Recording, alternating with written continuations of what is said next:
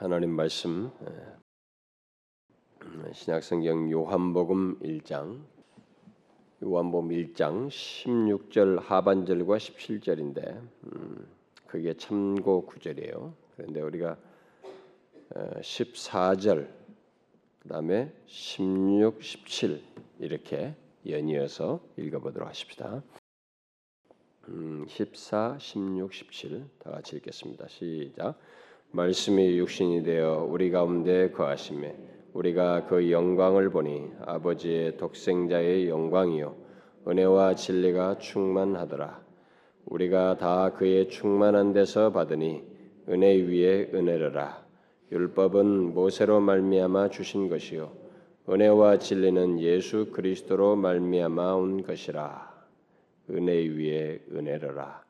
율법은 모세로 말미암아 주신 것이요 은혜와 진리는 예수 그리스도로 말미암아 온 것이라. 자, 우리는 지난 시간부터 어, 하나님의 그 놀라운 은혜에 대해서 음, 예, 살피고 있습니다.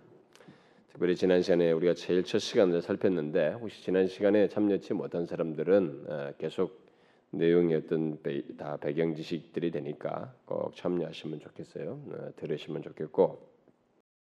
어, 그래서 우리가 지난 시간에 어, 우리를 향한 하나님의 은혜가 얼마나 놀라운지, 내가 왜 Amazing Grace라고 하는지 그것에 대해서 잠시 살폈습니다.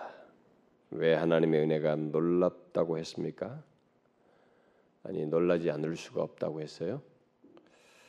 그것은 하나님께서 죄악 가운데 있는 우리들, 범죄한 우리, 죄인인 우리, 그래서 자격 없는 바로 우리를 위해서 그 거룩하시고 의로우신 하나님 자신을 주시는 그 형용할 수 없는 은혜를 일을 행하셨기 때문에 바로 그것이 가장 핵심적인 거죠. 예, 그래서 우리가 그의 은혜가 놀랍다라고 했습니다. 그 때문에 은혜는 우리를 감동케 하고 흥분케 하고 또 행복하게 하기도 합니다. 저는 이 시간에 그 놀라운 하나님의 은혜를 한 번 더 서론적으로 어, 말하고 싶습니다. 그러나 이 시간은 성경 속에 언급된 은혜 이런 은혜를 좀 개관적으로 언급을 함으로써 좀 서론적으로 덧붙이고 싶어요.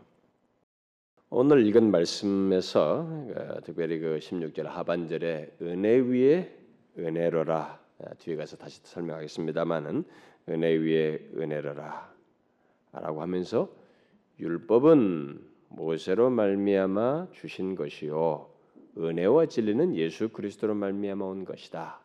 이렇게 말을 하고 있습니다.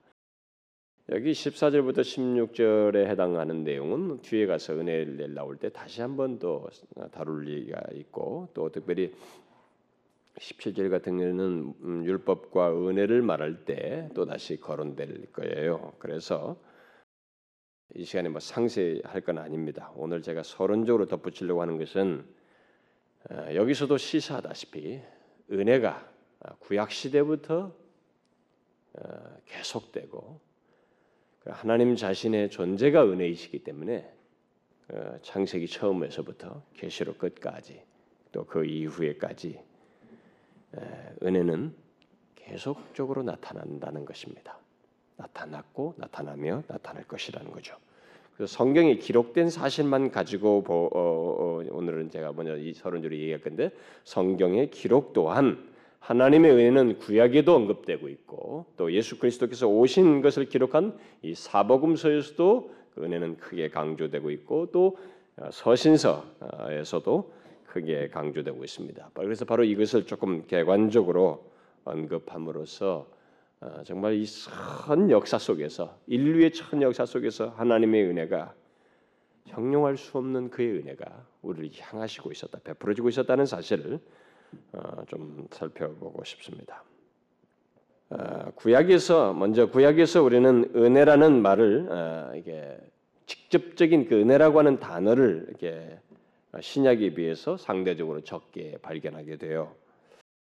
아, 그래서 이 17절에도 오는 본문 17절도 은, 예, 율법은 모세로 그다음에 어, 은혜와 진리는 예수 그리스도를 말미암아 이게 지금 예, 시간 구분을 시대 구분을 구약과 신약을 나누고 있습니다만은 이게 결국은 다시 은혜 연장선상에서 얘기하는 겁니다. 그래서 은혜 위에 은혜라는 말 다음에 나오는 것이어서 네, 바로 그런 것인데 그래서 이미 사실은 율법이라는 말이 지금 구약 시대의 하나의 표현으로 나오고 있지만은 사실 구약의 전반부가 그걸 다 포함해서 마찬가지예요. 구약에서 전반부가 전체가 어, 사실은 그 은혜의 역사라고 할 수 있습니다. 물론 신약에 비해서 상대적으로 은혜라는 단어가 적게 나오기 때문에 우리는 구약을 자꾸 은혜와 상관없는 시대로 자꾸 생각하는 사람들이 있어요. 어, 그러나 구약 구약 시대에 에, 은혜가 없었다고 말할 수 없습니다. 에, 구약에는 은혜를 표현하는 특유한 어구들이 어, 굉장히 많이 있습니다. 그래서 은혜라는 말 자체보다 하나님의 은혜로우심과 그분의 은혜로우신 성품과 그의 은혜로운 행위들을 어, 묘사하는 그런 다른 용어들을 많이 쓰고 있고 실제 그런 기록들이라고 어, 말할 수 있습니다. 바울은 자신의 서신에서 은혜라는 말을 사용할 때 당시 그 1세기에 쓰던 헬라와 이 로마에서 사용한 은혜라고 하는 그 말에다가 그 은혜가 담고 있는 그 의미에다가 구약에서부터 말해온 하나님의 은혜 개념을 덧붙였습니다. 그걸 덧붙여서 사용한 것이에요. 그래서 지금 우리가 은혜라라는 이 말을 쓸 때 우리는 지금 성경에서 말하는 은혜, 그리스도인들이 말하는 은혜는 이 세상에서 말하는 은혜란 단어하고 달라요. 이 세상에서 말하는 단어는 은혜는 뭐 정의를 굳이 내리자면 어? 그뭐그 그, 어, 왕이 말치 지나가는 행인에게 어? 호의를 베푸는 것, 뭐 이런 식으로 이게 전혀 자격 없는 사람에게 뭔가 호의를 베푸는 뭐 이런 정도의 문자적인 의미를 가지고 있지만은 그런 의미로서는 성경이 말하는 은혜를 다 표현할 수가 없습니다. 왜냐하면 바울이 은혜라는 이 단어를 1세기에서 쓰던 용어를 사용했을 때는 그 은혜라는 말 속에 구약에서부터 말해온 그 은혜의 개념을 거기다 더해서 사용했어요. 음, 그래서 김용 교수 같은 사람이 무슨 뭐 요한복음을 함부로 강의한다고 하면서 전혀 신학자도 아니고 성경 지식도 그리 해박하지도 않고 성경에 대해서 거듭난 자의 인식도 이 해도 가지고 있지 않은 사람이 감히 요한복음을 강론하면서 요한복음에 나오는 은혜 이 단어들을 마치 학적으로 설명하는 것은 그저 이 헬라 속에서 당시에 썼던 그때 개념 정도로만 어, 이해할 정도이지 그것이 이, 이런 단어들이 쓸 때 이미 어떤 연결 속에서 하고 있는지 무, 어떤 의미를 그때 당대 사람들 쓰던 의미하고는 전혀 다른 의미가 가미되어서 추가돼서 사용됐다는 것 정도는 밝혀내지 못해요. 그것은 거듭난 자가 아니면은 그런 것을 이해하지도 못하고 수, 발견도 못하고 수용도 못하는 것입니다. 아, 그래서 이 바울은 모든 그 은혜라는 말을 할 때 보면 그런 구약적인 그 은혜 개념을 내포해서 사용하는데 그 구약에서 어, 말하는 은혜 개념은 단어 표현들이 여러 가지 있지만 크게 어, 부각되는 말은 두 단어예요. 어, 두 말인데 하나는 하나님께서 자기 백성들에게 보이셨던 무궁한 사랑, 변함없는 변함없이 베푸시는 무궁한 사랑을 뜻하는 헤세드를 말하는 것이고 구약에서 헤세드가 바로 이런 은혜, 구약의 은혜 개념을 말합니다. 또 다른 하나는 자격 없는 자에게 호의를 베푸는 것을 뜻하는 하나니라고 하는 그런 히브리 말, 히브리의 은혜, 은혜 개념입니다. 그 두 말이 잘 표현된 그 구약 말씀을 하나를 예를 든다면은 여러 개 있습니다만은 그 출애굽기 34장에서 그 말하는 내용이죠. 하나님께서 모세에게 한 말입니다. 여호와로라 여호와로라 자비롭고 은혜롭고 노하기를 더디하고 인자와 진실이 많은 하나님이로라. 인자를 천대까지 베풀며 이렇게 말씀하셨죠. 여기서 인자는 헤세드이고 은혜롭고는 하나님입니다. 그러니까 은혜와 관련된 더 많은 표현들이 많지만은 바울이 헬라와 그 로마 당시에서 흔히 사용했던 그 은혜라는 말에 더했던 구약의 두 개념은 은혜 개념은 바로 이 두 개가 특별히 그 어, 포함됐다고 할 수 있어요.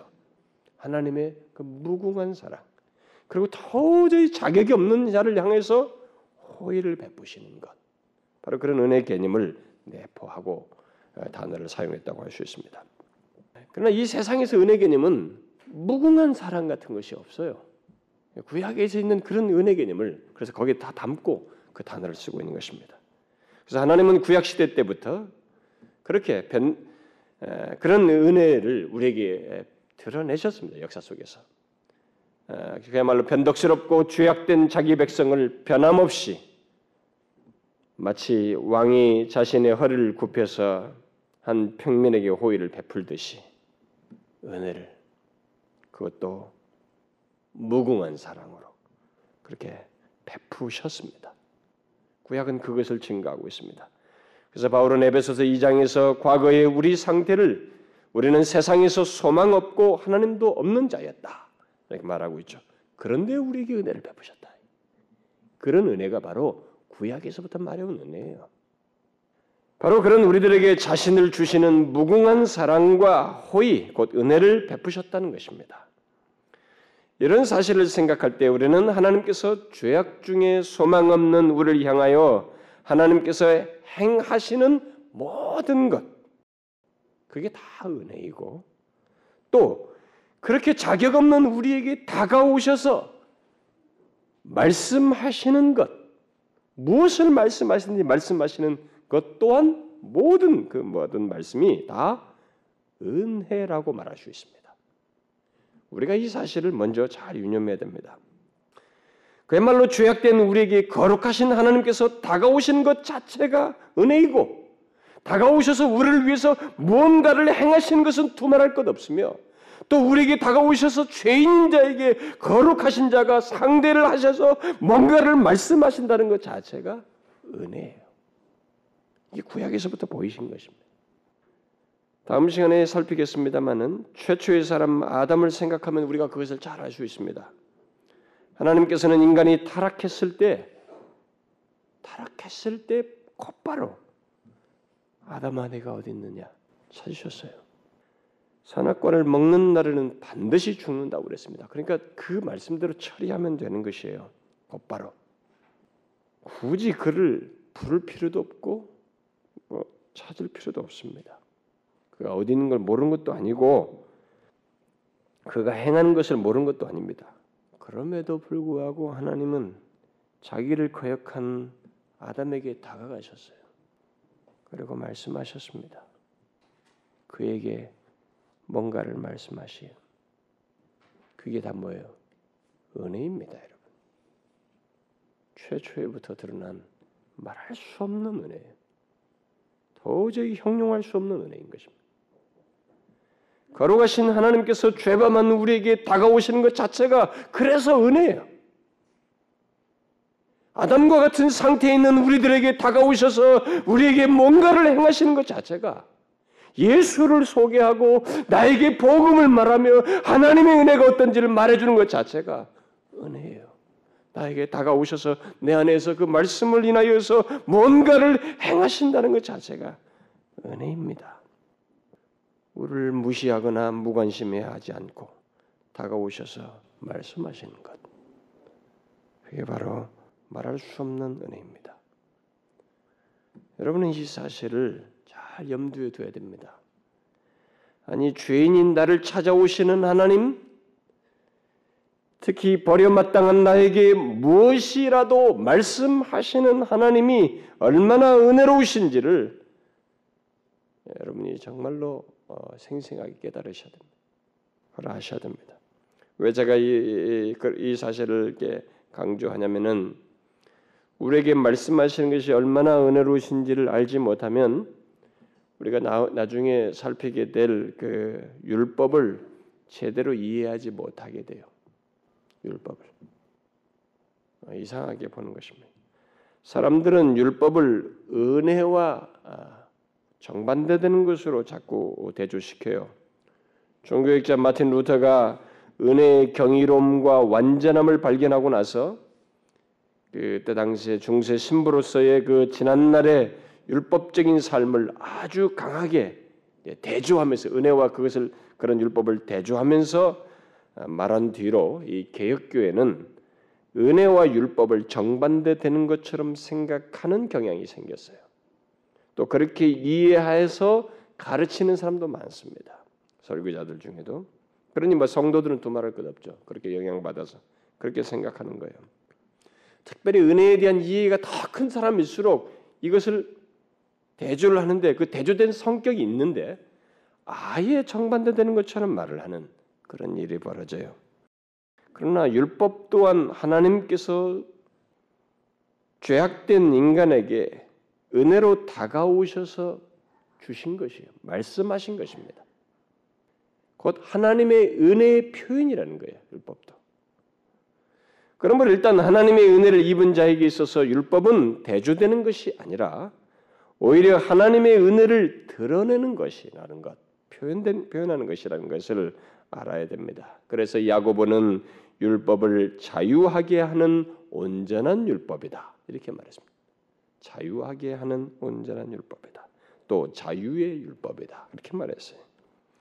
이런 사실을 알게 된 사람들은 결국 이런 그 율법조차도 하나님의 은혜의 배경 속에서 주어진 것이라는 것을 알게 된 사람들은 율법은 은혜이다 이렇게 말했어요. 그게 의미가 있는 말이에요. 물론 율법을 구원을 얻는 것과 관련해서 말할 때는 대조됩니다. 아, 율법으로는 구원에 이르지 못한다는 면에서 분명히 은혜와 대조돼요. 정반대되는 성격을 가지고 있다고 말할 수 있습니다. 그러나 거룩하신 하나님께서 죄악된 우리에게 다가오셔서 말씀하셨다는 사실, 곧 그렇게 주신 율법은 그야말로 하나님의 은혜의 표현이요. 그것이 우리에게 유효한 의로운 성격을 가지고 있다는 것을 또한 알아야 됩니다.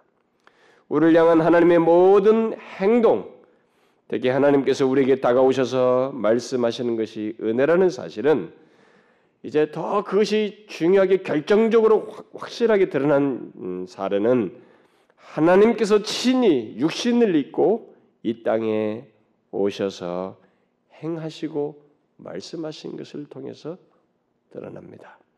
특별히 그렇게 오시는 예수님을 요한이 1장에서 말씀이다. 태초에 말씀이 계시니라. 예수 그리스도를 놀랍게도 말씀으로 말하는 것을 보게 됩니다. 그래서 하나님이 우리를 향하여 말씀하시는 것은 은혜예요, 여러분. 그것의 연장선상에서 예수 그리스도가 은혜의 극치로서 오신 것입니다. 여러분들이 이런 것을 이해를 잘 하십니까? 잘 따라오셔야 됩니다.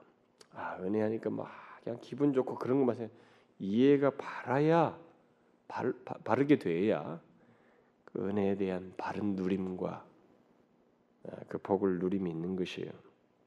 여러분들은 이런 은혜를 아십니까? 범죄한 인간에게 다가오셔서 말씀하시는 하나님의 은혜. 그러다가 마침내 말씀으로서 이 땅에 직접 오신 그 은혜. 그래서 소망 없는 우리들에게 계속 말씀하시고 위하시는 행동을 하시는 하나님의 은혜 말이에요. 우리는 이 하나님의 은혜, 곧 범죄 이후에도 계속 죄악된 우리에게 다가오셔서 말씀 말씀해 오신 것이 얼마나 놀라운 은혜인지를 알아야 합니다. 그래서 누가는 사도행전 14장에서 바울과 바나바가 말씀을 전 전할 때 주께서 그들을 통해서 전하신 말씀을 자기의 은혜의 말씀이다. 이렇게 말했습니다. 달리 말하면 예수 그리스도가 은혜의 말씀이다 이 말이에요. 바울도 사도행전 20장에서 예수 그리스도를 하나님의 은혜의 복음으로 묘사하고 있습니다. 결국 예수 그리스도가 바로 하나님의 은혜의 복음이요 은혜의 말씀이라는 것입니다. 그렇다면 우리는 예수 그리스도의 예수 그리스도를 생각하게 될 때 그의 존재부터 또 어, 그가 이 땅에 오셔서 또 이 땅에서 우리와 같이 비참한 어, 인생의 삶을 경험하시고 또 자기를 낮추시고 말씀하시고 몸과 영혼을 고치시고 십자가에 달려 죽으신 것 이런 모든 것이 다 은혜라는 것을 알게 됩니다. 그게 다 은혜예요. 그야말로 예수 그리스도의 존재와 삶과 말씀은 모두 그 자체가 우리에게 은혜예요. 그래서 예수 그리스도 하면 은혜가 생각나는 것이 정상이어야 됩니다. 예수 그리스도는 그 자체로서 우리에게 은혜예요. 여러분은 이것부터 알아야 됩니다. 아니 이 사실이 자신에게 감동이 될 수 있어야 돼요. 예수 그리스도에 관한 모든 말씀, 그가 죄인인 우리에게 오셔서 하신 모든 말씀, 곧 복음은 그야말로 하나님의 은혜입니다. 그에 관한 말씀뿐만 아니라 그가 하신 모든 말씀은 다 은혜예요. 따라서 우리가 예수 예수를 말할 때는 바로 그 하나님의 은혜를 생각해야 하는 것이 정상입니다. 이 이제 구약을 넘어서서 그 네 복음서에 보면 네 복음서가 모두 은혜 자체이신 주님의 행동과 말씀을 묘사하고 있는데 이 복음서 속에서 하나님의 은혜에 대한 그 가장 대표적이고 직접적인 그 진술이 그 오늘 읽은 말씀이에요. 이 요한복음 1장 14절부터 그 17절 어, 사이에 나오는 어, 그 내용입니다. 여기서 요한은 은, 은혜를 직접 육신을 입고 오신 말씀이신 예수 그리스도와 연결지어서 잘 말하고 있습니다. 그런데 여기서 요한은 예수 그리스도는 은혜와 진리가 충만하다라고 말하고 우리는 그의 충만한 데서 받는데 은혜 위에 은혜라 이렇게 말을 해요. 그러고 나서 뭐라고 덧붙여요? 율법은 모세로 말미암아서 주신 것이고 그렇지만은 은혜와 진리는 예수 그리스도로 말미암아 온 것이다 이렇게 말하고 있습니다. 지금 이 시간에 제가 이 내용을 다 설명하지는 않겠습니다만 분명한 사실은 예수 그리스도는 은혜의 충만이라는 것이에요. 이 말을 잘 이해하셔야 됩니다. 예수 그리스도는 은혜의 충만이에요. 다시 말해서 그는 구약의 율법의 은혜와 비교가 되지 않는 구약에서부터 은혜를 베푸셨고 율법도 은혜의 영역 안에 있는 것이에요. 그래서 율법의 은혜라는 말을 쓰는 것입니다. 그런 율법의 은혜와 근데 비교가 되지 않는 은혜의 원천이시고 충만이다. 이렇게 말하고 있습니다. 그러면서 아주 특이한 표현을 하나 하고 있는 것이죠. 바로 뭐예요? 은혜 위에 은혜로라 이렇게 말하고 있습니다. 이게 무슨 뜻입니까? 무슨 말이에요? 이에 대한 해석은 굉장히 다양해요. 뭐, 뭐 대까지도 넘습니다. 아니 대여섯까지도 넘는데 어, 다양하지만 분명한 것은 예수 그리스도로 말미암은 은혜를 강조하는 중에 이 말을 하고 있다는 것입니다. 은혜 위에 은혜라. 예수 그리스도로 말미암은 은혜를 말하면서 얘기를 해요. 그리고 은혜 위에 은혜로라라는 말을 문자적으로 번역하면 헬란 말의 그 문자적으로 번역하면 은혜를 대신하여 은혜라 이 말이에요. 은혜를 대신하여 은혜라. 무슨 은혜를 대신해서 또 은혜란 말인가? 그래서 이 문자적인 말을 달리 해석하고 싶어서 해석들이 다양해져요. 그렇다면 일단 이 문자적인 뜻만 가지고 말을 하면 하나님의 은혜가 계속 되어 왔는데 또 다른 은혜, 곧 예수 그리스도로 말미암은 충만한 은혜로 새롭게 대치되었다. 이 말이라고 할 수 있습니다. 여러분들은 자 이렇게 조금 논리적으로 설명하면 산만해요. 좀이 뭐 얘기나 하나 얘기하면 그때는 정신 바짝 차리고 그때는 막 얼굴이 좋아지고 조금만 설명을 조금 길게 하면 산만해진 사람들이 있어요. 그만큼 우리가 감각적인 거예요. 시각적, 비주얼 세대라서 그런지 모르지만 눈으로 보이거나 뭐 얘기해 뭐 얘해도 어, 알았어 보는 것에 막 정신 확 빨려들어요. 이건 어, 갈수록 퇴화되고 있어요. 잘 이해하셔야 돼요, 여러분. 아무리 비주얼 세대가 와도 진리는 들으면서 나요. 음, 보는 것을 또도 듣는 것이 한 수단이 되겠지만 그것으로는 채워지지 않아요. 여러분 은혜 위 은혜라는 말이 무슨 말인지 아시겠어요? 지금 제가 설명한 것이 문자적인 뜻이 은혜를 대신한 은혜 이렇게 얘기한다는 건데요.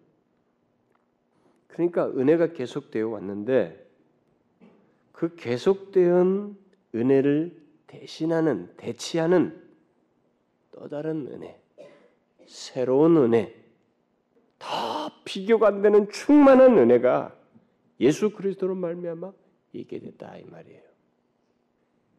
그래서 하나님의 은혜가 17절 말씀이 시사하는 바대로 모세 율법 속에도 있었고 계속되었지만 예수 그리스도로 말미암아 충만한 은혜, 새로운 은혜가 대치되어서 있게 되었고 그 은혜는 하나님께서 자기 백성들에게 지속적으로 은혜를 주시고 있으며 다함이 없는 은혜 계속 전혀 마르지 아니할 어느 시대로 제한할 수 없는 영원히 지속되고도 충만한 그런 은혜다라고 말하고 있는 것입니다.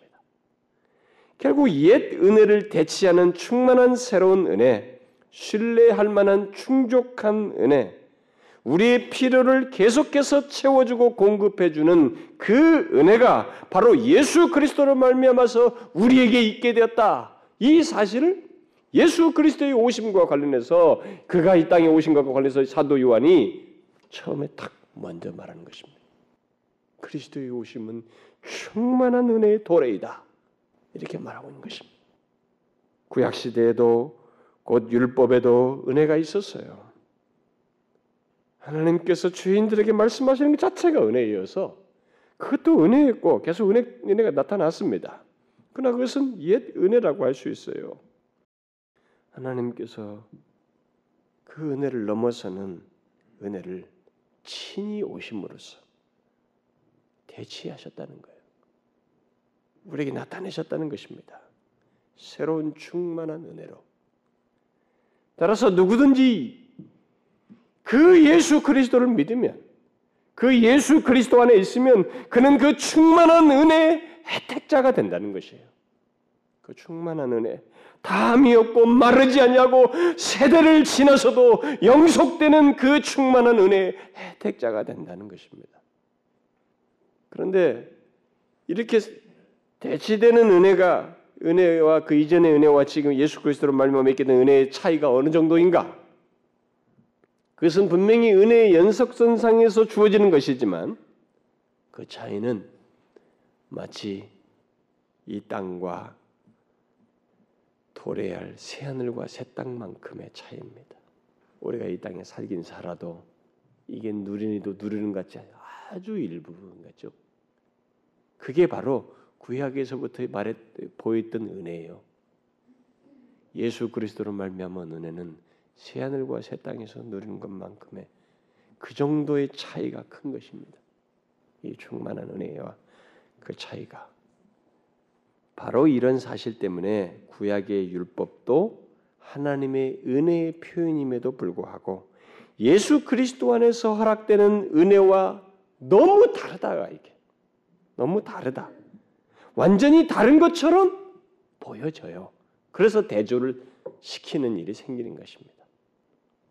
복음서는 이렇게 하나님 아들 예수 그리스도께서 이 땅에 오신 것을 두고 구약의 은혜를 대치하는 충만한 은혜 또는 새로운 은혜의 도래요 은혜 하나님에 대한 완벽하고 충만한 계시로서 말을 하고 있습니다. 제가 이 말씀을 전하면서 여러분들이 잘 이해하는지 따라오는지 이게 제가 보는데 뭐 쫓아오는 사람들이 3분의 1은 있어 보이네요. 4분의 1? 네, 이게 못 쫓아오는 것 같은데. 여러분 제가 우리 교회에서 7년이 넘도록 말씀을 전해오는 중에 마지막까지 아끼고 아낀 말씀이에요. 이제 날 잡는 것이 빨리 오길 도랬는데 사실 이때 온 것이기도 한데 이 은혜에 관한 모든 말씀은 앞으로 더 크게 확장되겠지만 중간 중간에 많이 했어도 이렇게 집중적으로 할 수 있는 기회를 미뤄 미뤄 온 거예요. 그러니까 어쩌면 여러분들의 일생 중에서 아주 중요하고 우리 생전에 가장 귀한 그런 하나님의 진리를 접하는 시간이라고 생각하시면 됩니다. 그런데 어떤 거 할 때도 별로고 이런 거 할 때도 별로고 그러면은 야 정말 그 사람은 물론 인내를 해야 되겠습니다만 너무 안타깝잖아요. 속이 타잖아요. 예, 자기 자식을 그냥 마냥 기다리는 부모가 얼마나 속탑니까? 그런 꼴이에요, 여러분. 여러분 이 은혜를 이해하셔야 됩니다. 제가 이 서론적으로 말하는 이 배경 지식을 이해하셔야 돼요. 여러분들은 막 뒤에 열매만 따먹고 싶어요. 아, 그 은혜가 나에게 얼마나 복되고 막 많은 복들을 주는 이것만 듣고 싶어하는데 그러기 위해서 이런 서론적인 이해를 조금 배경 지식을 가져야 돼. 저는 아주 최소화하는 거 있는 것입니다. 아주 최소화하고 있어요. 예수 그리스도는 요한복음에서 이 복음서에서 말하는 바대로 바로 은혜 하나님에 대한 완벽한 계시예요. 그걸 완벽하게 보여주는 분이에요. 그리고 그분 자신이 은혜이고 그분에게 그분의 오심 자체가 그분 안에서 그분으로 말미암아 은혜는 야 제한이 없는 은혜, 끝이 없는 은혜, 무궁한 은혜, 비교할 수 없는 그 은혜를 우리가 알게 되고 소유할 수 있게 되고 누릴 수 있게 되는 것입니다. 그걸 이 요한이 지금 말을 하고 있고 복음서에서 사상 표현하고 있는 것이에요. 저는 아주 맛보기만 하고 지나가는 것입니다. 더 많이 말하면 여러분들이 산만할 거 다 알기 때문에 제가 준비하면서 다 가지치기 해버려요. 최소만 하고 지나가는 것입니다. 대표적인 것을 가지고 얘기하는 거예요. 그런데 나중에 주에 가서 이제 우리는 구약에서부터 그렇게 은혜에 대한 것을 많이 하나님께서 보이신 말해왔지만 그것에 도래한 것을 이 사도 요한이 이렇게 핵심적으로 말하고 복음서도 말하지만 여기서 특별히 말을 하는데 이제 뒤로 가서 나중에 서신서를 보게 되면 야, 이 은혜는 이제 말끝마다 나옵니다. 바울과 다른 사도들에 의해서 그들이 쓴 서신에서 은혜를 말하게 되는데 그들은 이 충만한 은혜, 그 은혜의 혜택자이고 경험자로서 그 은혜를 말하기 시작해요. 특별히 그것에 뭐 다른 사도들은 쓴 사도들은 뭐 좀 그래도 여기 이 같이 요한과 같은 시대에 있으니까 막 그좀 그렇다 치더라고. 그 은혜를 말고도 다른 경험적인 것을 말할 것이 많이 있죠. 그런데 전혀 은혜를 받을 수 없는 상태에서 은혜를 입은 이 사도 바울은 사울은 이 은혜를 입에 달고 삽니다. 그래서 이 서신서를 보게 되면 은혜라는 말이 무지하게 나와요. 특별히 바울이 쓴 서신에서 서신서에서 신약 전체에서 사용된 횟수가 은혜에 대한 말의 횟수가 약 155번 정도 나온다는데 그 중에 약 100번을 이 사람이 씁니다. 3분의 1을 이 사람이 다 써요. 그만큼 은혜에 대해서 말을 많이 합니다. 그는 그 누구보다도 그 놀라운 은혜의 수혜자였어요. 혜택자였습니다. 여러분 비교적으로 더욱 크게 덧입은 덧입었다고 생각하는 사람은 그걸 더 많이 말하잖아요. 인상 깊으니까. 이 사람이 그렇습니다. 똑같이 은혜를 입어도 자신이 더큰 은혜를 입었다고 여기는 이 사람. 이 사람은 은혜를 모든 말 속에서 말하지 않을 수 없고 그 실체를 경험적으로 또 하나님에 의해서 깨닫게 된 사실을 많이 증거하게 됩니다. 우리들 중에서도 마찬가지예요. 우리들 중에서도 상대적으로 자신이 하나님의 은혜를 더 크게 입었다라고 깨닫는 사람, 그렇게 여기는 사람은 은혜를 더 많이 말합니다. 우리가 탕감받는 여인 얘기도 예수님께서 나오는데요. 더 많이 탕감받았다고 하니까 이 여인은 진짜 막 눈물을 쏟아서 예수님 발을 닦는 거예요. 기름을 아무리 값진 걸 쏟아도 이 은혜의 사랑의 감상, 감당이 안 돼서 그렇게 한 것입니다. 상대적으로 자신들은 어렵다고 생각하고 그렇게 은혜가 크다고 생각지 않으니까 은혜에 감사할 마음이 안 생겨요. 주변에 그 시몬과 그 주변 사람들은 바리새인 시몬은 우리 중에서도 마찬가지예요. 여러분 교회 공동체 안에서도 상대적으로 자기가 더큰 은혜를 입었다고 여기는 사람은 또 그런 그렇다고 할 상황과 상태를 갖고 경험을 한 사람들은 은혜를 상대적으로 더 많이 말하고 열정적으로 그 은혜를 증가하게 됩니다. 이 바울처럼 동일한 현상이에요. 어쨌든 이 바울은 우리가 알다시피 예수 믿는 자를 모두 잡아서 감옥에 넣고 지금 스테반이 죽 이는데 동참한 사람이에요. 정말 죽이기까지 하려고 하는 사람입니다. 그야말로 그는 예수 믿는 자들을 핍박하며 죽이는 데까지 동참하면서 그가 디모데전서에 말한 것처럼 자기는 회방자요 핍박자예요. 행악자입니다. 그런 자신에게 거룩하신 하나님께서 영광 중에 다가오셨어요. 그 말씀하셔요. 말씀하시고 너는 이제부터 반신불고로 살아라. 이것만도 감사한 줄 알아라. 그게 아니고 자신의 최측근의 사람처럼 사도로 부르셨어요. 우리는 이것을 뻔한 스토리처럼 생각하면 안 됩니다. 당사자 입장에서 생각해 봐야 돼요. 당사자 입장에서. 그러면서 그를 계속 케어하십니다. 사랑하시고 도우시고 인내하시는 말할 수 없는 은혜를 그에게 베푸십니다. 이 놀라운 은혜, 그 은혜의 수혜자인 바울을 여러분 어떻게 했어요? 말끝마다 하나님의 은혜 말하지 않을 수 있겠어요? 없는 것이에요, 여러분. 그래서 오늘날도 예수 믿는 사람들이 하나님의 은혜를 말하지 못하는 것은 그건 여러분 그 사람이 자신이 입은 은혜가 어떠한지를 모르고 있는 것인데 그 모를 이유를 아마 자신들이 가지고 있어서 그럴 거예요. 이해가 부족해서 자기 자신에 대해서 바리새인적 생각을 가지고 있기 때문에 그럴 거예요. 아담에게 다가오시는 그 하나님의 은혜, 이 바울에게 다가오시는 하나님의 은혜, 바로 그런 식으로 죄악 가운데 있는 나에게 다가오시는 하나님의 은혜를 모르기 때문에 이 놀라운 은혜, 말끝마다 은혜를 말하는 이런 일이 우리에게도 안 생기는 거예요. 그래서 바울은 그런 자신에게 다가오신 은혜를 그의 서신 속에서 다른 사람들에게 말할 때마다 모든 것이 은혜와 관련되는 걸 말하기도 하지만은 그것에 앞서서 먼저 자기 고백적인 표현을 여러 차례 하는데 그 대표적으로 한 다섯 개 정도가 I am, I am 하면서 하는 말이 있어요. 제일 첫 번째 그가 그러니까 초기 서신이죠. 고린도전서를 쓸 때 이렇게 말하죠.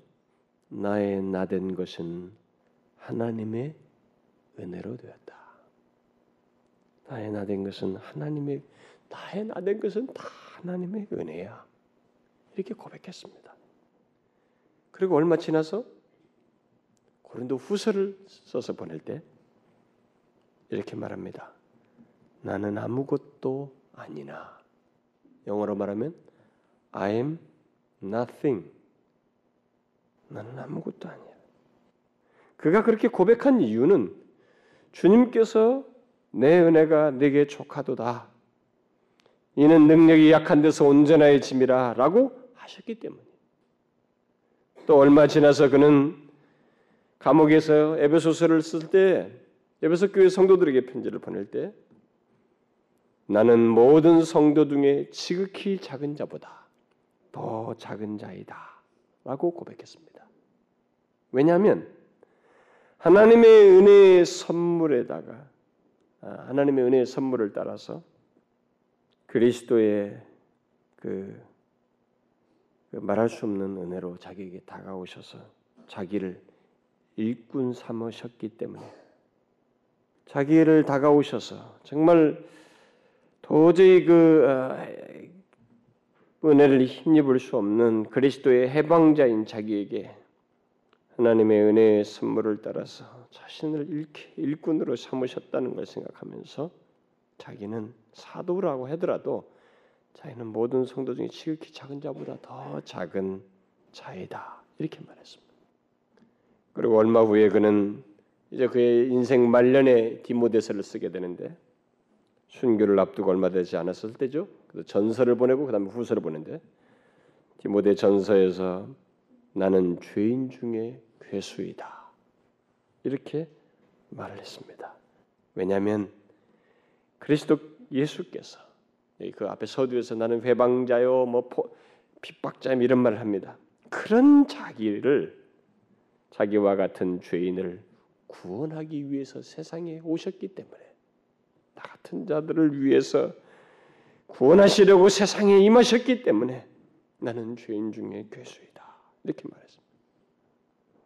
그리고 마지막으로 디모데 후서에서 순교하기 바로 얼마 전에 그는 마지막으로 설사 복음을 위하여 세움받아 증거하다가 고난을 받아도 나는 부끄러워하지 않습니다.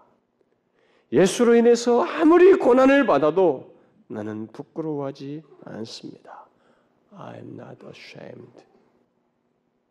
왜냐하면 하나님께서 자기를 구원하시고 부르신 것이 행위대로 하신 것이 아니고 영원한 때 전부터 그리스도 예수 안에서 주신 은혜대로 하시기 때문에 그런 걸 생각하게 될 때 자기가 어떤 것을 해도 자기는 부끄러워하지 않습니다. 이렇게 바울은 자신의 구원의 시작과 과정과 또 지나온 지난 모든 삶과 사역을 말하면서 모든 것이 은혜다. 체험적인 고백을 합니다. 다른 사람들의 증간 얘기가 아니고 자기와 관련해서 모든 것이 은혜이다. 이렇게 말했습니다. 하나님의 형용할 수 없는 은혜를 깨달으면 깨달을수록 그는 자기는 아무것도 아닌 것을 보게 되었고 그래서 나의 나된 것은 하나님의 은혜로 되었다고 말한 뒤에 나는 아무것도 아니고 사도임에도 나는 모든 성도 중에 지킨 작은 자 중에 하나이다. 나는 죄인 중에 괴수이다. 이렇게 고백했던 것입니다. 그가 나는 죄인 중에 괴수라고 고백한 것은 그가 인생 말년에 순교 전에 한 얘기예요. 그런 고백을 그 사도가 말년에 했다는 것은 그만큼 자신을 향한 은혜가 얼마나 놀랍고 큰지를 시간이 지나면 지날수록 주님을 알아가면 알아갈수록 은혜가 질리는 것이 아니라 더 자기를 압도할 만큼 크다라는 것을 알게 되었기 때문에 그렇습니다. 이런 사실은 우리에게 큰 도전적인 메시지를 가지고 있어요. 예수 믿는 사람들이 하나님의 은혜라는 이 단어에 식상해가지고 또 하나님의 은혜라는 것에 대해서 식상한 듯이 세월이 지나도 그것을 못하는 것처럼 생각해. 거꾸로 가요, 바울과. 바울은 세월이 지나면 지날수록 하나님의 은혜가 자기에게 더욱 크다는 것을 알아가기 때문에 그 알매 지식이 커지면서 이상하게 초기에 고백할 내용은 아니 예수 믿는 처음에 나를 떠나소서 하면서 나는 죄인 중에 괴수입니다 이렇게 말하면 좀 어울릴 텐데 말레네 그렇게 말해요. 나는 죄인 중에 괴수다.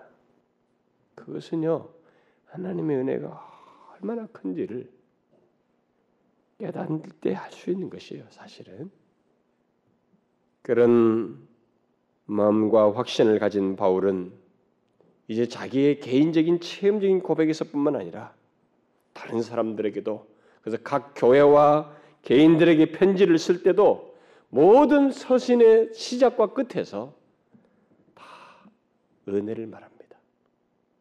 우리는 인사 문구처럼 보이지만 바울에게는 그 정도는 훨씬 넘어서는 것입니다. 인사의 수준을 넘어서요. 그래서 일반적으로 그가 보냈던 모든 서신의 서두를 보게 되면 하나님 아버지와 그리스도 예수 우리 주께로부터 은혜와 평강이 은혜가 누구누구에게 너희에게 있을지어다. 이렇게 시작해요. 그리고 끝에 가서는 은혜가 너희에게 누구에게 있을지어다. 이렇게 말합니다. 은혜로 시작해서 은혜로 끝내. 이렇게 예수 그리스도의 은혜를 입은 바울을 비롯한 사람들, 신약의 사도들과 성도들은 은혜야말로 자신들의 구원을 설명하는 유일한 말이고 자신들의 삶을 설명하는 최상의 말이라는 이거 이 바울의 어조에 다 공감해요. 다 깨닫고 공감했어요. 그걸 그대로 받아들였습니다. 이것은 사실입니다. 여러분 예수 그리스도를 믿는 우리의 구원과 삶은 모두 하나님의 은혜입니다. 그것은 확실합니다. 여러분들이 이 사실을 깨달으셔야 됩니다. 이것을 깨달지 못하면 예수 믿는 것은 정말로 이상한 식으로 흘러가게 돼요. 율법주의적으로 흘러가고 무슨 덩어리에 짐 하나 지고 예수 믿는 것 같은 그런 삶을 살게 됩니다. 설사 여러분들이 이 정도는 알아야 돼. 여러분들이 깨닫든 못 깨닫든 하나님의 은혜는 우리의 삶의 시작과 끝과 전부에 전 영역에 미쳐요. 미치고 있습니다. 베풀어지고 있다 이 말이에요. 그래서 바울과 이 성경에 보면 다른 사도들의 서신 속에서 보면 그 사실을 증가합니다. 성경은 우리의 우리가 하나님에게서 선택받는 것에서 우리가 존재하기 시작해 이 땅에 태어나기 전부터 선택에서부터 하나님의 은혜로 되었다는 사실을 증거하고 있습니다. 은혜로 택하심을 따라 남은 자 되었다. 라는 말씀대로 우리가 하나님의 백성으로 선택되었다. 선택된 것도 은혜이다. 라고 말하고 있습니다. 또 은혜로 나를 부르신 이가라고 기록한 대로 우리는 효력인 효력 있게 우리를 효력 있게 부르시는 것도 하나님의 은혜예요. 누구나 다 그런 은혜를 입지 않습니다. 똑같이 예수를 믿으라라고 들어도 어떤 사람에게 효력 있는 부르심이 있게 되는 것은 그게 은혜예요. 다 여러분이 밖에 보면 예수 믿으라는 사례 들은 사람 수도 없이 많습니다. 그 중에 여러분들이 그, 그 중에서 주님의 효력 있는 부르심을 따라 이 자리에 와서 주님을 아바 아버지라 부르는 것은 다 그의 은혜예요. 또 우리를 은혜로 말미암아 믿는 자들로 성경이 묘사하듯이 우리가 예수 그리스도를 믿게 된 것도 은혜입니다. 우리가 그리스도 안에서 그의 은혜의 풍성함을 따라 구속 곧 죄사함을 받았다라고 기록한 대로 죄사함을 받은 것도 은혜입니다. 그리스도 예수 안에 있는 구속으로 말미암아 하나님의 은혜로 값없이 의롭다 하심을 얻었다라고 말한 대로 의롭다 함을 얻은 것도 은혜예요. 그 많으신 극률대로 우리를 거듭나게 하사라고 말씀한 대로 우리를 거듭나게 하신 것도 은혜입니다. 우리 주 곧 구주 예수 그리스도의 은혜와 저를 아는 지식에서 자라가라라고 하는 말씀대로 거룩하게 변화되는 것도 은혜입니다. 성화, 거룩하게 변화되는 것도 은혜예요. 우리에게 주신 은혜대로 받은 은사가 각각 다르니라는 말씀대로 우리가 각각 다른 은사를 받는 것도 은사를 가진 것도 은혜예요. 왜 나는 저 사람하고 달라 이게 아니에요. 각각에게 다른 것도 다 하나님의 은혜로 주신 것입니다. 내 은혜가 내게 족하도다 이는 내 능력이 약한 데서 온전의 짐이라라는 말씀대로 주의 능력을 경험하며 승리하는 삶을 살게 되는 것도 은혜예요. 그리스도 예수 안에 있는 은혜 속에서 강하고라는 말씀대로 우리가 끝까지 보존되고 견고해지는 것도 은혜입니다. 은혜가 더욱 넘쳤나니 이는 우리 주 예수 그리스도로 말미암아 영생에 이르게 하려 함이라라는 말씀대로 우리들이 장차 영화롭게 되어 영원하게 되는 영, 영원히 살게 되는 것도 하나님의 은혜입니다. 이렇게 우리의 구원과 삶 전반이 하나님의 은혜예요. 여러분들은 이 사실을 아십니까? 우리의 구원의 구원과 삶의 전반이 그야말로 시작부터 끝까지 모두 은혜라고 하는 사실을 아느냐는 거예요. 바울이 왜 처음부터 끝까지 은혜를 말하며 그 은혜로 인하여 자신은 아무것도 아니다, 죄인 중에 괴수다라고 말을 했는지, 심지어 예수 때문에 고난을 받아도 자기는 부끄러워하지 않는다고 말했는지, 우리는 그 이유를 알아야 됩니다. 그것은 자기 개발이 아니에요. 성취가 아닙니다. 긍정적 사고방식이 아니라고요. 그렇게 나의 존재와 삶을 건드는 하나님의 은혜, 바울을 압도한 은혜 때문에요.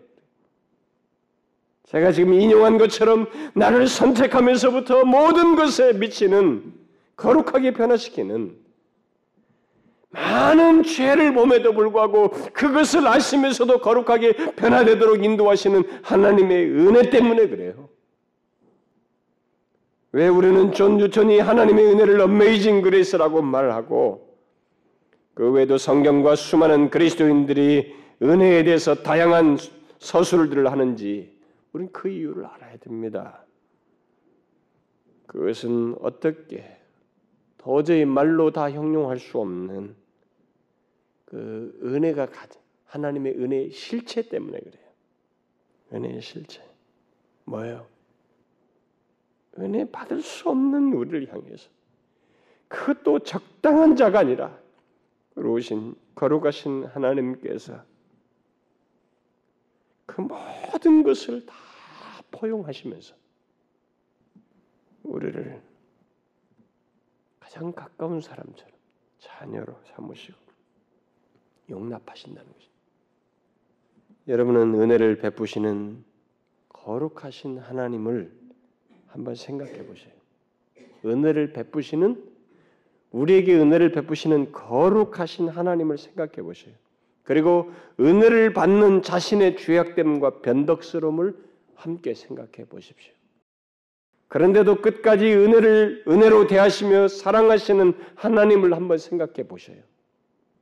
모든 것이 은혜라고 말하지 않을 수 없을 것입니다. 모든 것이 은혜라고 말하지 않을 수 없어. 말마다 하나님의 은혜를 말하지 않을 수 없는 것입니다. 자신이 얼마나 중한 죄인인지를 아는 사람일수록 또 자신이 처한 처하게 될 영원한 운명, 곧 영원한 사망과 형벌의 지옥을 아는 사람일수록 더욱더 그러하게 될 것입니다. 어, 놀라운 은혜. 어떻게 나를, 어떻게 나 같은 죄인을 정말로 오직 은혜를 말하게 됩니다. 솔라 그라티아. 정말로 오직 은혜를 말하게 되는 것입니다. 하나님의 은혜는 그리스도인의 삶에서 떠나지 않고 계속됩니다. 그야말로 우리의 삶의 시작에서부터 끝까지 베풀어지고 나타납니다. 그럼에도 불구하고 우리들은 그 같은 은혜를 인식하지 못합니다. 잘. 그 같은 은혜를 인식하는 사람은 소수예요. 더욱이 그 은혜를 충분히 아는 사람은 거의 없습니다. 왜 그런 줄 아십니까? 그것은 우리를 향한 하나님의 은혜가 우리가 인식하고 보고 확인할 수 있는 것보다 훨씬 더 크고 풍성하기 때문에 그래요. 그래서 이 땅에 있는 사람들 중에 예수 믿는 사람들 중에 심지어 사도 바울조차도 하나님의 은혜를 충분히 알지 못해요. 충분히 알지 못합니다. 우리들이 인식하는 하나님의 은혜는 우리에게 베풀어졌고 또 베풀어지는 은혜의 극히 일부분입니다. 마치 이 공간 전체가 하나님께서 우리에게 베푸시는 은혜라고 말한다면 우리가 인식하고 하는 것은 이 안에 있는 먼지 몇 개 정도예요. 우리가 아는 은혜는 그 정도로 생각하시면 됩니다. 그나마 우리는 하나님께서 베푸신 은혜의 증거들과 역사적인 진술들을 많이 접하고 있지만은 그럼에도 불구하고 우리가 삶 속에서 이해하는 그 은혜는 너무 적습니다. 그런데 하나님의 그렇게 하나님의 은혜는 광대하고 무궁하고 놀랍습니다. 바로 그리스도를 믿는 저와 여러분을 향한 하나님의 은혜가 그렇습니다. 여러분 이 무궁한 은혜를 믿음의 눈으로 보셔야 됩니다. 어느 정도라도 깨달으셔야 돼요. 소개된 질을 통해서라도 여러분들이 깨달으셔야 됩니다. 우리를 영원히 붙들고 베풀어질 그 영원한 은혜, 그 계속될 하나님의 은혜를 여러분들이 깨닫고 사도 바울처럼 정말로 내 삶을 압도하는구나. 세월이 지나도 우리가 생각해 보면 순교가 다가왔으니 다른 생각이 있어야 되는데도 나는 고난 받다 죽어도 부끄럽지도 않고 기피할 마음도 없다는 거예요. 자기를 향한 은혜가 너무 크기 때문에 그 자기 현실과 경험할 것보다 더 큰 은혜를 어느 정도라도 본 거예요. 깨달은 것입니다. 하나님의 은혜는 영원히 우리를 잃지 않을 만큼 계속될 것이고 바로 그런 과정 속에서 우리의 전 삶에 나타날 것입니다. 지금 우리가 인식하지 못해도 우리가 죄인 되었을 때 우리를 사랑하셨던 것처럼 우리가 그 인식 못했잖아요. 우리가 죄인이었을 때 하나님께서 우리 사랑하신 것은 우리가 인식이나 했습니까? 깨달았어요? 나중에서 조금 알게 됐잖아요. 그것조차도 감동이 베푸신 은혜에 비하면 조금이에요. 나를 죄인이었을 때 사랑하셨단 말이지. 우리는 항상 그렇습니다. 우리는 인식하지 못해요.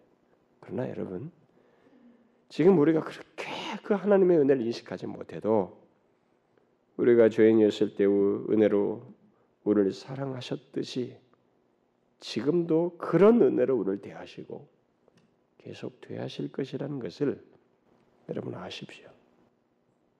자기 백성을 향한 하나님의 은혜는 그렇습니다. 지금부터 제가 소개하는 이 하나님의 은혜들은 이 서론적이나마 여러분들이 이런 정도라도 이렇게 배경적 지식을 가지고 은혜를 이해할 수 있어야 됩니다. 그리고 그 은혜에 대한 매력을 아셔야 되고 구할 수 있고 갈망할 수 있어야 됩니다. 이것은 우리의 삶을 완전히 바꿀 만큼 놀라운 얘기거든요. 하나님의 은혜는 우리의 삶을 완전히 바꿀 만큼 은혜로워요. 내가 사는 삶의 현실이 아무리 지독스럽게 불행스러운 듯해도 그것조차도 완전히 바꿀 만큼 놀라운 것입니다. 그래서 Amazing Grace예요. 수식어가 많습니다. 우리 한국말 번역 성경이 잘안 나와 있지만 영어 성경 같은 보면 수식어들이 은혜 앞에 많아요. 존, 존 번연이 말한 것처럼 죄인에게 넘치는 은혜, abounding grace라는 여러분 제가 막 성경을 막 읽었습니다만은 선택에서부터 영화롭게 되기까지 아담 같은 타락한 아담 같고 훼방자인 바울 같은 우리에게 그 조건에 있는 우리에게 베푸시는 은혜예요. 그렇게 시작해서 그렇게 영원히 드러내실 은혜입니다. 하나님의 은혜는 그런 속성을 가지고 있어요. 그래서 그 은혜를 경험하는 수혜자가 되는 사람들은 그리스도를 믿어서 그 은혜를 맛보게 되는 사람들은 존 뉴턴처럼 말하는 거예요. 하, 나 같은 죄인을 살리신 그 은혜 너무 놀랍습니다. 그렇게 말하게 되는 것입니다. 여러분 이 은혜를 아십시오. 이 은혜를 알고 사시라는 것입니다.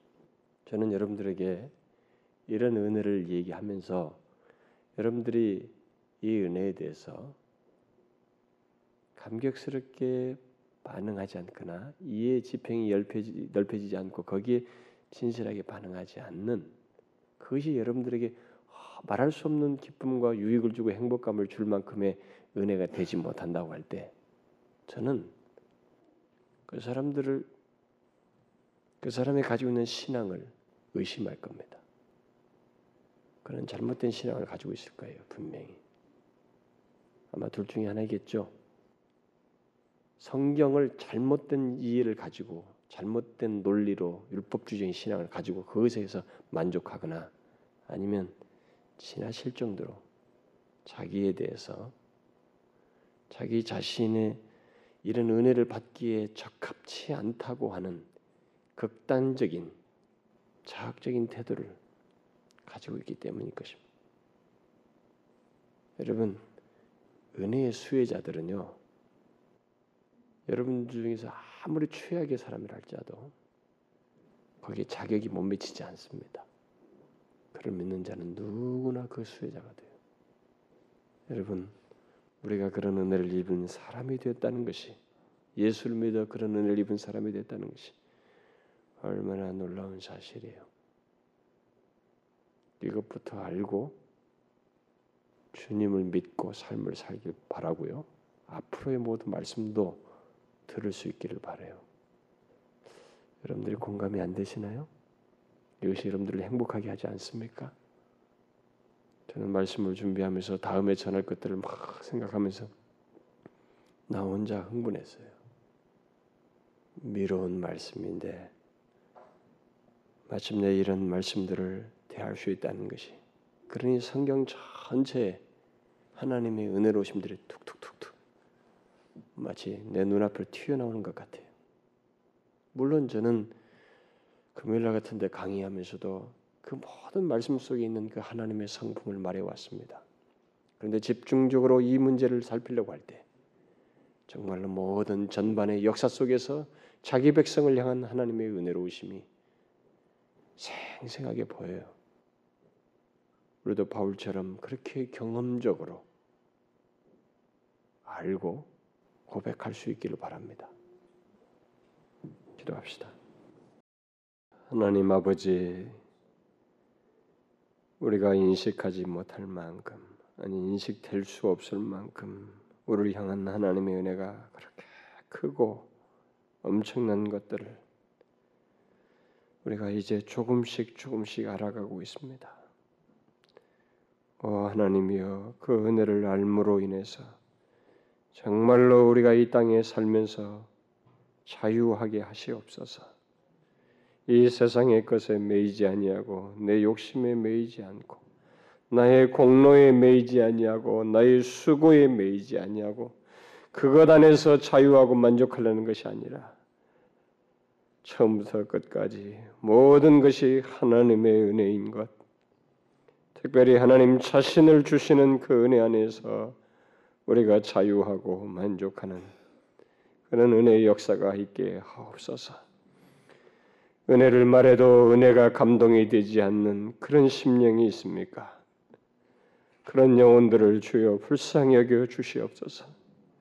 하나님이여 그런 사람들에게 무엇이 문제인지를 알게 하셔서 주의 은혜가 은혜를 말할 때 그 은혜로 인하여 자기 자신이 진실로 감격하며 바울과 뉴턴처럼 고백하고 증거할 수 있을 만큼